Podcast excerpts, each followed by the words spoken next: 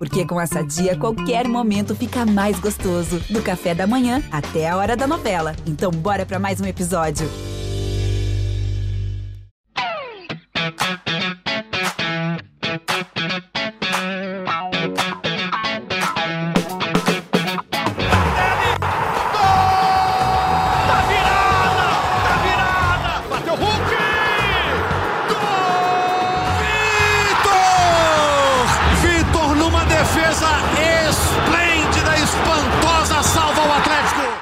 O Atlético não queria o Flamengo, que não queria o Palmeiras, que não queria o Atlético e ninguém ficou com ninguém. Bom, teve o sorteio da fase de grupos da Libertadores. Muito bom dia, muito boa tarde, muito boa noite a todos vocês, torcedores atleticanos, a massa do Galo. E o Galo está no grupo G, G de Galo, né? O Atlético, campeão de 2013, está no mesmo grupo do Atlético Paranaense, vice-campeão da Libertadores do ano passado, do Aliança Lima do Peru, campeão peruano, e do Libertar do Paraguai, que é o bicampeão paraguaio. Eu sou Rogério Corrêa, estou apresentando o podcast, e olha a turma que eu trouxe aqui para a gente repercutir esse sorteio da Liberta. O Henrique Fernandes, comentarista, o Jaime Júnior, a Laura Rezende e a Carol Leandro, que representa a torcida atleticana. Já tem jogo na semana que vem, hein? O Atlético jogando em casa pela Libertadores. Antes disso, tem o primeiro jogo da final do Campeonato Mineiro, então o Atlético não vai precisar viajar entre um jogo da final do Mineiro e o outro jogo, né? Porque o jogo da Liberta também é aqui no Brasil, no caso em Belo Horizonte, e vamos repercutir esse grupo. Pessoal, todo mundo aí, gente? Opa! Presente. Presente. Foi o melhor grupo que o Galo podia ter para seguir a caminhada dele na Libertadores e o sonho do título, do bicampeonato. O que, que vocês acharam? O melhor. O melhor não foi, não. né? Foi não. Mas podia ser pior. É, é. Podia ser Que- muito pior. Naquele início a gente ficou vendo ali, né? Pô, fugir do grupo do Palmeiras, do Flamengo, dos brasileiros de uma forma geral, né? E aí, Boca, River, ninguém queria estar nesses grupos, né? E quase que entrou no grupo do Olímpia ali no final, que eu acho que seria o grupo melhor. Acabou entrando no grupo do Atlético Paranaense. E aí o Atlético Paranaense tá- tem, tem jogado muito bem. Não é só o ano do Atlético Paranaense que tá bom, né? Porque se a gente pega o Atlético Paranaense esse ano, pô, um time que está invicto, 37 gols marcados, 8 sofridos no campeonato estadual, sabe? Passou com tranquilidade, é, primeiro colocado na fase de classificação, com louvor, 10 vitórias e um empate. Nas quartas de final, goleou nos dois jogos, 5 a 2 e 4 a 0 São Joséense. Aí, mais duas vitórias contra o Maringá nas semifinais. Então, sim, o Atlético Paranaense está bem. E o histórico recente do Atlético Paranaense é bom, né? Ano passado, vice-campeão da Libertadores, 2021, campeão da Sul-Americana. É um time muito organizado, sem dívidas, sabe? O Atlético Paranaense chama a atenção pela gestão. Então, assim, é um time que está muito arrumadinho, fora de campo e dentro dele também. Então, a, a gente conhece os confrontos contra o Atlético Paranaense, como são difíceis. Fizeram a final da Copa do Brasil, Atlético Mineiro e Atlético Paranaense, e o Galo e o Galo venceu. Naquela oportunidade, um ano iluminado, o Atlético bem melhor do que o Atlético Paranaense. E esse ano, é, eu acho que a situação se inverte um pouco. O Atlético Paranaense um pouco melhor do que o Atlético. O Atlético ainda se encontrando com o sistema de jogo do Cudê. E o Atlético Paranaense já mais, assim, você vê que tem o, mérito de estar com uma, uma boa base, né? Se a gente for lá do ano passado, Terans continua lá, que jogou no Galo, né? Só perdeu o Abner Vinícius e o Vitinho. Isso. Que o Vitinho Né? nem era um titular absoluto, né? Até a comissão É. técnica, se a gente for analisar, é a mesma. Porque o Filipão É vai para um cargo no administrativo e entrega o time para Paulo Turra, que é o auxiliar direto dele, né, já? É, o, o Turra estava no Cruzeiro aqui é, recentemente junto com o Filipão, né? O Filipão treinava, por exemplo, meio de campo e o Turra já treinava defesa. Estava num processo ali já para poder ser treinador e tá lá comandando o time. O Pablo tá metendo gol, artilheiro de estadual lá com nove gols. Tem o Vitor Roque, que é um menino super, super habilidoso. Menino, esse menino é, esse menino vai ter muito sucesso na carreira. O Canóbio lá, uruguaio, já está mais bem adaptado agora ao futebol brasileiro, né? O, o Zé Ivaldo, que estava em Minas aqui ano passado, foi para lá e está bem. Então, assim, é, o Atlético Paranaense vai ser um adversário duríssimo para o Galo. E, e aí eu acho que a, a, parada é contra o Libertar, porque o Alianza Lima, a minha expectativa é que o Alianza Lima, pô, bicampeão peruano, ok. Se a gente pegar lá é, o Alianza Lima no campeonato peruano hoje, de sete jogos, cinco vitórias, duas derrotas, ok, é mas é o campeonato é peruano, é líder. É, mas, é, um dos líderes. Mas, né, mas assim, é o campeonato peruano, né, gente? É o campeonato peruano lá. E agora, o Libertar, sim, o Libertar eu acho que é um adversário mais difícil. Acho que a parada vai estar muito contra a equipe do, do Libertar. O Campeonato Paraguaio hoje, eles só perderam um jogo lá que foi para o Olímpia, no último jogo aqui, sabe? Eles estão liderando lá o Campeonato Paraguaio, com 19 pontos em 8 jogos, seis vitórias, um empate, uma derrota. É um time que só tomou cinco gols no campeonato deles lá. Isso me chama atenção, porque o, o futebol paraguaio já tem tradição de, de ser bom defensivamente e eles só tomaram cinco gols lá, melhor defesa. É o primeiro jogo que o Galo vai ter. E é o primeiro jogo sem o Hulk. E é o primeiro jogo só com Paulinho e Vargas no ataque, porque o Sacha está indo embora, o Ademir já viajou para acertar com o Bahia. Então, assim, é, esse primeiro jogo, ele para mim vai ser fundamental. Esse o Galo tem de ganhar do Libertar, sabe? Porque isso do Atlético começar em casa, tendo o Libertar pela frente, que é um adversário direto, sabe? E, e, o Atlético perde pontos em casa, ele, ele começa a complicar a sua caminhada no grupo, sabe? A torná-la mais sofrida. Se ganha do Libertar, já começa uma situação mais, mais favorável. Esse jogo tem que ganhar, tem que passar por cima dessa dificuldade de não ter o Hulk que está suspenso para essa primeira rodada. O, o, Jaime, deixa eu só fazer uma correção aqui. Eu falei que o Libertar é bicampeão paraguaio. Na verdade, ele ganhou o Apertura, que é um dos campeonatos nacionais lá do Paraguai. O Alianza Lima, sim, que é bicampeão nacional lá no Peru. É, a sua análise, Laura, é, desse, desse grupo do Atlético. O Atlético é candidato a ser o primeiro colocado do grupo? Ô, Rogério, é, acho que junto com Atlético Paranaense, até concordo com o que o Jaime falou, Libertar Atlético Paranaense são os adversários mais difíceis nessa chave. O, só um dado aqui interessante: o Aliança Lima, apesar de ser ser líder do campeonato, ele não vence um jogo na Libertadores desde 2012.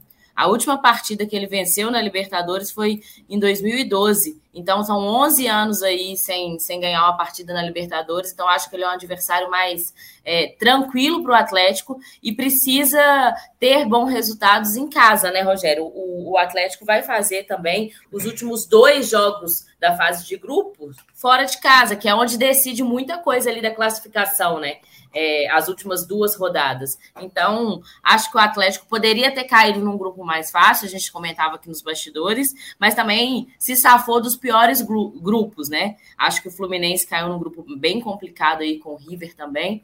Então, acho que o Atlético está tá tranquilo, de certa forma, por conhecer já, já ter um adversário é, brasileiro, que é o Atlético Paranaense, que não tem uma logística difícil também, jogo dentro do Brasil, enfim, acho que isso também pode ser um ponto positivo nesse grupo para o Atlético conseguir essa classificação. Agora, favorito a classificar em primeiro, né, Rogério? A gente, você gosta de colocar a gente na fogueira aqui para a gente falar e depois ser cobrada? Mas não sei se é favorito a ser classificar em primeiro, não, mas é um dos favoritos a, a passar da fase de grupos, com certeza.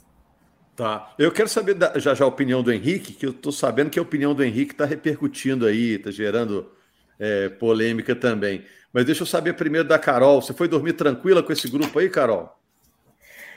Hoje é tranquilo, é muito forte, né? o Galo pegou um grupo bem equilibrado, mas Cara, na hora que sorteou o grupo do River, que saiu River, Fluminense, The Strong, tudo que eu queria era não cair nesse grupo. Então, a partir do momento que o Galo não caiu nesse grupo, eu falei, velho, já foi um bom sorteio pra gente. Na hora que fica no final entre o grupo do Olímpia e do Atlético Paranaense, é óbvio que o grupo do Olímpico era muito mais fácil, era muito mais tranquilo. Só que também, vindo do pote 4, não pode esperar uma vida muito muito fácil nos grupos, né? O Galo está colhendo aquilo que ele plantou. Ele, se ele passa classificando direto para Libertadores, ele era um dos cabeças de chave e com certeza teria um grupo melhor para jogar. Então, eu acho que ficou de bom tamanho. Não, não ficou ruim como poderia ser e nem tão bom no que era os, o melhor dos mundos, né? Que era não pegar brasileiro de cara e por aí vai. Eu acho que o Galo entra forte nessa disputa com o Atlético Paranaense pela primeira posição. Eu acho difícil o Libertar fazer frente aos dois. Porém, o Libertar vai ser um, um time que vai complicar muito a vida dos brasileiros nesse grupo. É aquele, aquele time que tende a fazer aquela troca de pontos que vai decidir que vai decidir o líder. E entre os, o, o Atlético Paranaense e o Galo, eu acho que a diferença vão ser os jogos em casa. Tem que fazer valer o mando de campo, principalmente porque o Galo encerra as, as duas últimas, né, jogando fora. O ideal seria chegar na quarta rodada com a classificação. O que complica muito isso é que a quarta rodada do Galo é exatamente na Arena da Baixada.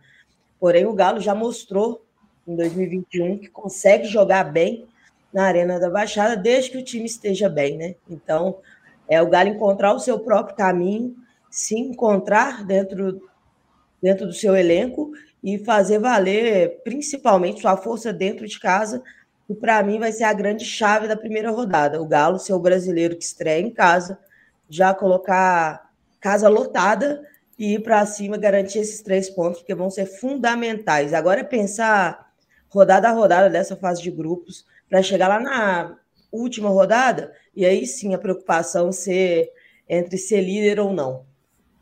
Deixa eu saber do Henrique. O Henrique é um estudioso, né? Não só aqui no futebol brasileiro, tudo quanto é divisão, também nos campeonatos sul-americanos, campeonato internacional.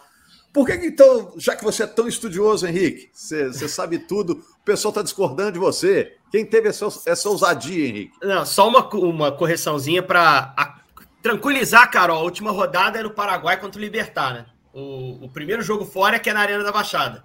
O Galo só sai é do Brasil. É a quarta rodada, né? Porque é eu falei que seria bom classificar até é, não, a não, quarta. Não, mas, a mas quarta assim. É lá, não é? Não, a primeira rodada em casa com o Libertar, depois sai para jogar em Curitiba com o Furacão. Aí ah, joga duas mal, em casa então. contra o Aliança e contra o Furacão, na quarta rodada, em casa. E aí sai para jogar no Peru e finalmente no Paraguai. Então, assim, não tô te tranquilizando tanto assim, porque eu acho o Libertar muito mais perigoso que a maioria das pessoas imaginam. Mas, assim, é, não é contra o Furacão a última rodada. O Galo pode até chegar lá, eu acho, consolidado, porque esse time tem construído uma história muito bonita em casa. Então, acho que a tabela trazer esses três primeiros jogos, três dos quatro primeiros jogos em casa, pode ser muito bom para o Galo na classificação. Se o time conseguir mostrar essa força que tem mostrado, se conseguir pontuar em Curitiba, onde normalmente faz bons jogos, o Atlético pode chegar ao, ao momento das viagens no Peru e no Paraguai numa situação bem mais confortável do que a gente espera. Vamos lá, Rogério. Ontem, logo depois do sorteio, eu fui no Twitter falar um pouquinho sobre o grupo do Galo, bem pouquinho. Soltei um tweet e um monte de atleticano veio me achincalhar. Falei, ó, como, o tweet é o seguinte: como esperado, emoções na hora do sorteio do pote 4. Quer dizer, você está no pote 4, meu irmão, não tem muito como escapar você vai cair em alguma coisa, como a Laurinha disse. Alguma coisa vai vir para você. O Galo escapou do River Flu Strongest, para mim era o grupo mais difícil que o Atlético poderia cair, mas não conseguiu cair no H, que era o mais tranquilo, o do Olímpia com o Atlético Nacional e Melgar. Mas que mesmo assim tem. Tinha o Melgar na altitude, por exemplo, semifinalista do Sul-Americana no ano passado. O grupo atual é um grupo intermediário. Podia ser pior. Mas o Galo não é favorito a passar. Condições iguais com o Furacão e Libertar. Condições passar? iguais com Furacão e Libertar. Se vacilar no início dessa fase de grupos, fica fora. E aí vou explicar por quê. O Libertar tem um bom time, uma base do ano passado, o mesmo treinador que é o Daniel Garneiro, que é experiente em Libertadores. No ano passado, o Libertar caiu no grupo do Atlético Terceira Paranaense. temporada lá, né? Isso, isso mesmo. Chegou em 21. No ano passado, caiu no mesmo grupo do Atlético Paranaense, terminou na frente do Atlético Paranaense, em primeiro. Nas últimas cinco Libertadores que o Libertar jogou, passou em quatro sempre para o mata-mata. Nas 21 que jogou, em 10 alcançou fase de mata-mata. Então é um time que joga o campeonato, que tem investimento e é paraguaio. Eu respeito muito o futebol paraguaio, principalmente defensivamente. Então o time que vai tentar fazer a estreia, o jogo da vida no Mineirão, um jogo chave sem o Hulk. Mas mesmo assim o Galo é capaz de superá-lo no jogo em casa. Eu acho que é, é, dá para pensar. Muita gente olha para o Atlético e pensa no que o Atlético pode se tornar como time, com o elenco que tem e com a evolução que tem apresentado problema é que a Libertadores começa semana que vem. Não dá tempo de se tornar como um time. Você tem que responder semana que vem. E aí eu não consigo me desprender dos jogos de oscilação que o Atlético fez na temporada, inclusive o último, contra o Atlético, que é um time bem inferior a qualquer um do grupo, inclusive a Alianza Lima, e que o Atlético teve dificuldade para jogar.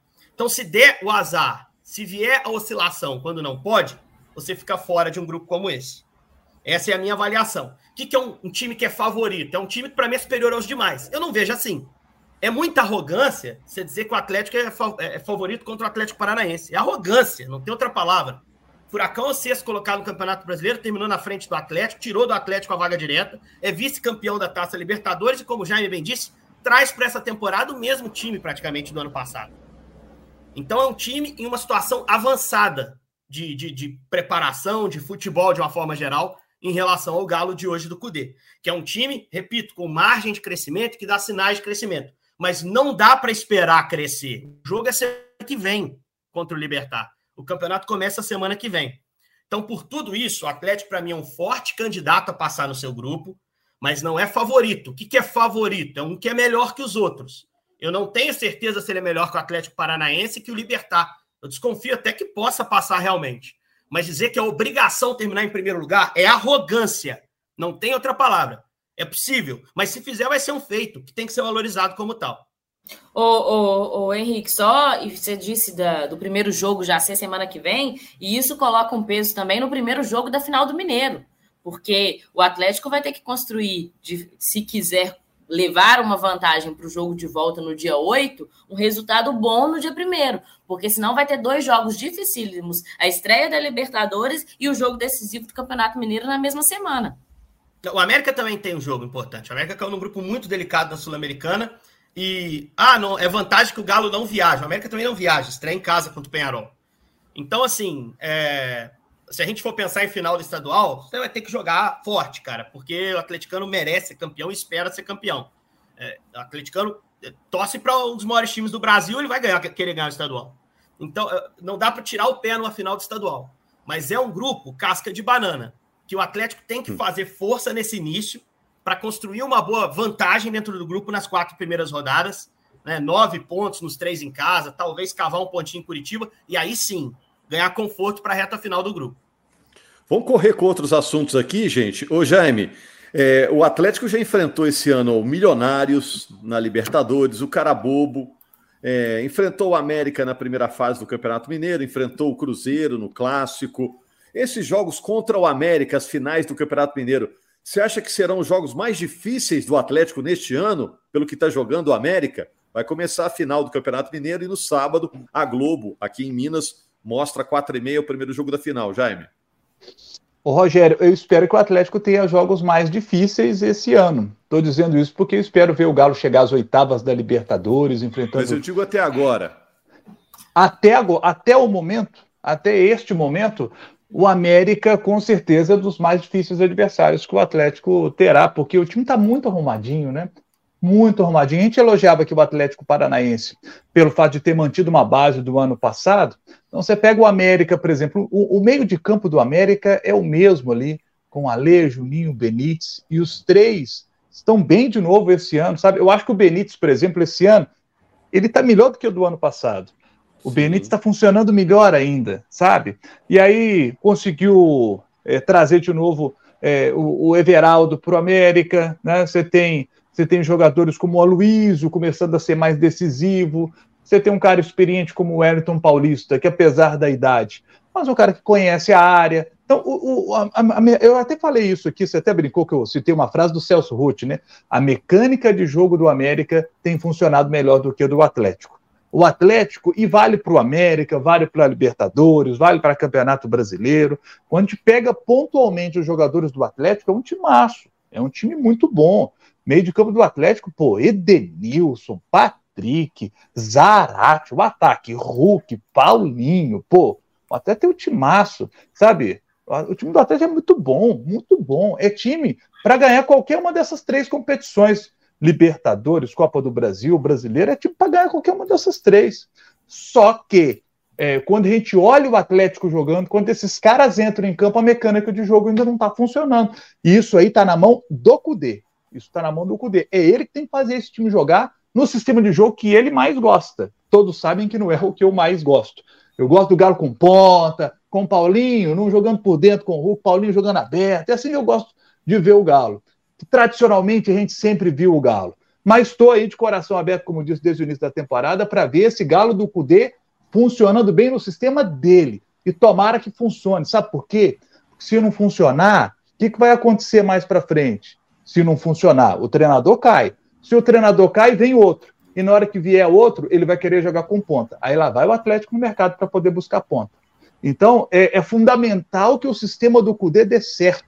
E a torcida tem essa consciência que precisa apoiar, estar tá junto, apoiando, para esse sistema dar certo. Porque até financeiramente para o Galo é importante. Eu tenho certeza, se o CUDE uma hora cair, o treinador que vier vai, vai pedir ponta. E o Atlético vai ter que ir no mercado para contratar os pontos porque ele mandou o Keno embora, o Ademir está indo embora. Então é uma situação de, de característica de jogo do Cudê, que precisa dar certo, é importante para o presente e para o futuro do Galo. Tomara que dê certo. Você falou de ponta, né? Um meio atacante que estaria nos planos do Atlético seria o Rojas, do Racing da Argentina. É um paraguaio, né, Laura? Mas o Galo nega que tem interesse no jogador. O Ademir está indo para o Bahia mesmo, né? Já foi liberado para acertar lá é... com o Bahia, né? Ontem, inclusive, em entrevista lá na é, a TV Globo, né, o Rodrigo Caetano falou que não tem interesse no, no, no Matias Rojas, que é, hoje a realidade do Atlético citou, inclusive, as condições financeiras do clube, as diretrizes para a contratação, esse final de janela, né? E que a posição de meio-campo também não é uma posição procurada no momento, então é, descartou qualquer possibilidade de uma negociação com o meio-campo Rojas. Agora, sobre o, o Rogério, viaja hoje para Salvador para fazer exames e acertar com, com Bahia, cerca de 13 milhões de reais. E o Atlético ainda tem uma negociação para vender também o Sacha, né? O Sacha, segundo o clube ontem, até conversei com a assessoria, continua treinando normalmente na cidade do Galo. É, não está vendido. Ontem foi que o Ademir também não se reapresentou, mas ainda tem essas saídas que, para o balanço financeiro do clube, entende-se que é importante nesse momento. Então, o Atlético ainda, como o Jaime citou, acho que foi o Jaime no início, é, vai ficar sem dois atacantes aí nesse, nesse, nesse período, pelo menos nesses próximos meses, né? Já estamos fechando. O Sacha seria Bragantino, né? Exato. Bragantino. É. Agora, ô Carol, é, eu recomendo ter uma leitura de uma matéria no GE. Globo, uma reportagem no GE.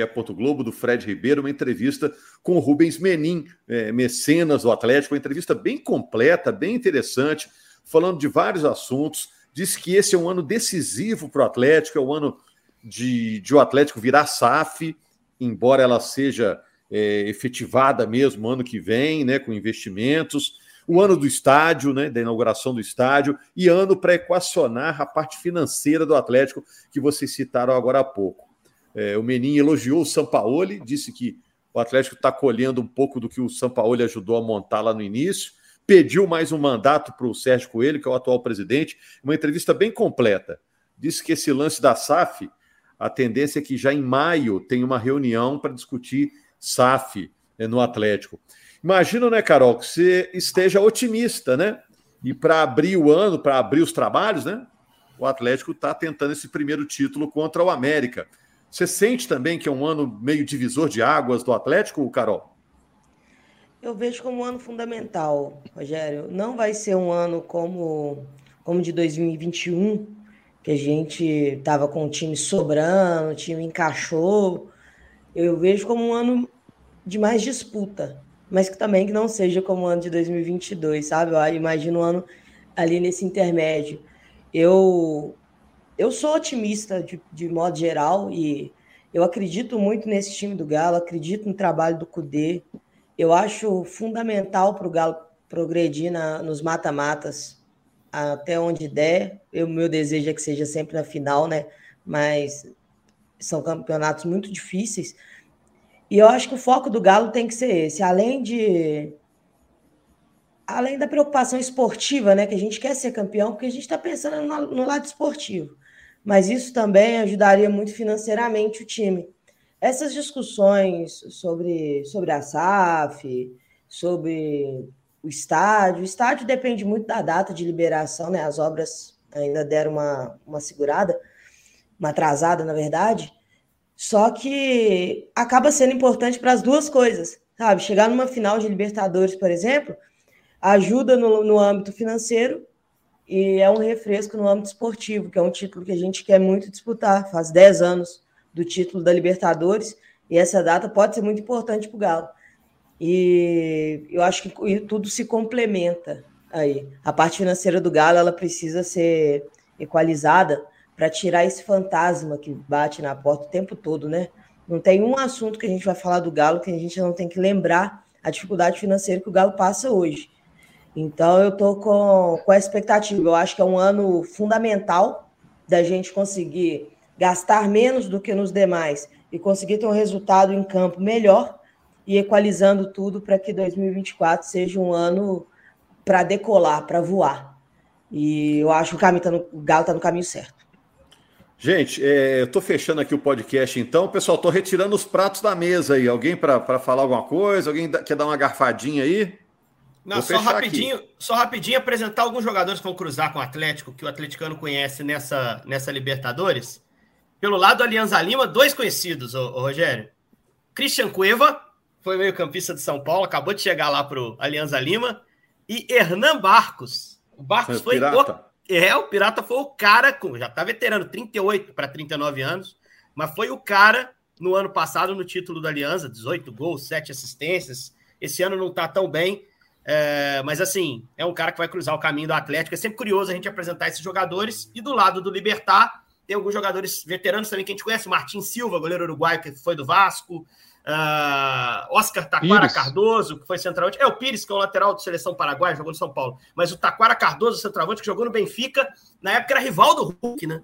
Ele era o centroavante do Benfica e o Hulk, o craque do Porto. O Hulk costumava levar melhor, né? Mas o Cardoso fez muito gol no Benfica, também já veterano, 39 anos. E o Roque Santa Cruz, né? Que a gente conheceu também do Bayern de Munique, seleção paraguaia. Esses caras jogam no Libertar. Eles participam efetivamente do time, o time tem pontas muito bons, Vidalba e o meu Gareiro, dois caras que vão dar trabalho nesse jogo de estreia, mas a gente guarda esse papo para a semana que vem. Estão bem afiadinhos aí, principalmente com os dois estrangeiros, porque o Furacão é um adversário mais próximo, né, Rogério? A gente já, já conhece bem e, e sabe que, que vai ser um adversário delicado. Ô, Henrique, você falou Sim, aí do Martin Silva, eu falei agora dos 10 anos da Libertadores, Martin Silva, que era o goleiro do Olímpia em 2013 na final. É então, verdade. Vamos encontrar eu queria encontrar o Olímpia para reviver esses 10 anos. Não deu, que veio Martin Silva mesmo. Eu diria para você que ele, quando, quando entrar no Mineirão, vai ter menos lembranças boas que o Hever, por exemplo. é isso, gente. Muito obrigado a todos aí. E a gente, na segunda-feira, está aqui para falar do jogo da decisão do Campeonato Mineiro, primeiro jogo da final entre América e Atlético, Coelho e Galo. E, claro, começar a projetar esse primeiro jogo do Galo na fase de grupos da Libertadores. O Galo pegando Libertar na Liberta. O Galo jogando em casa já na semana que vem. Grande abraço, obrigado também ao Bruno Mesquita na edição e obrigado principalmente à massa atleticana que nos dá grande audiência no podcast. Valeu, gente!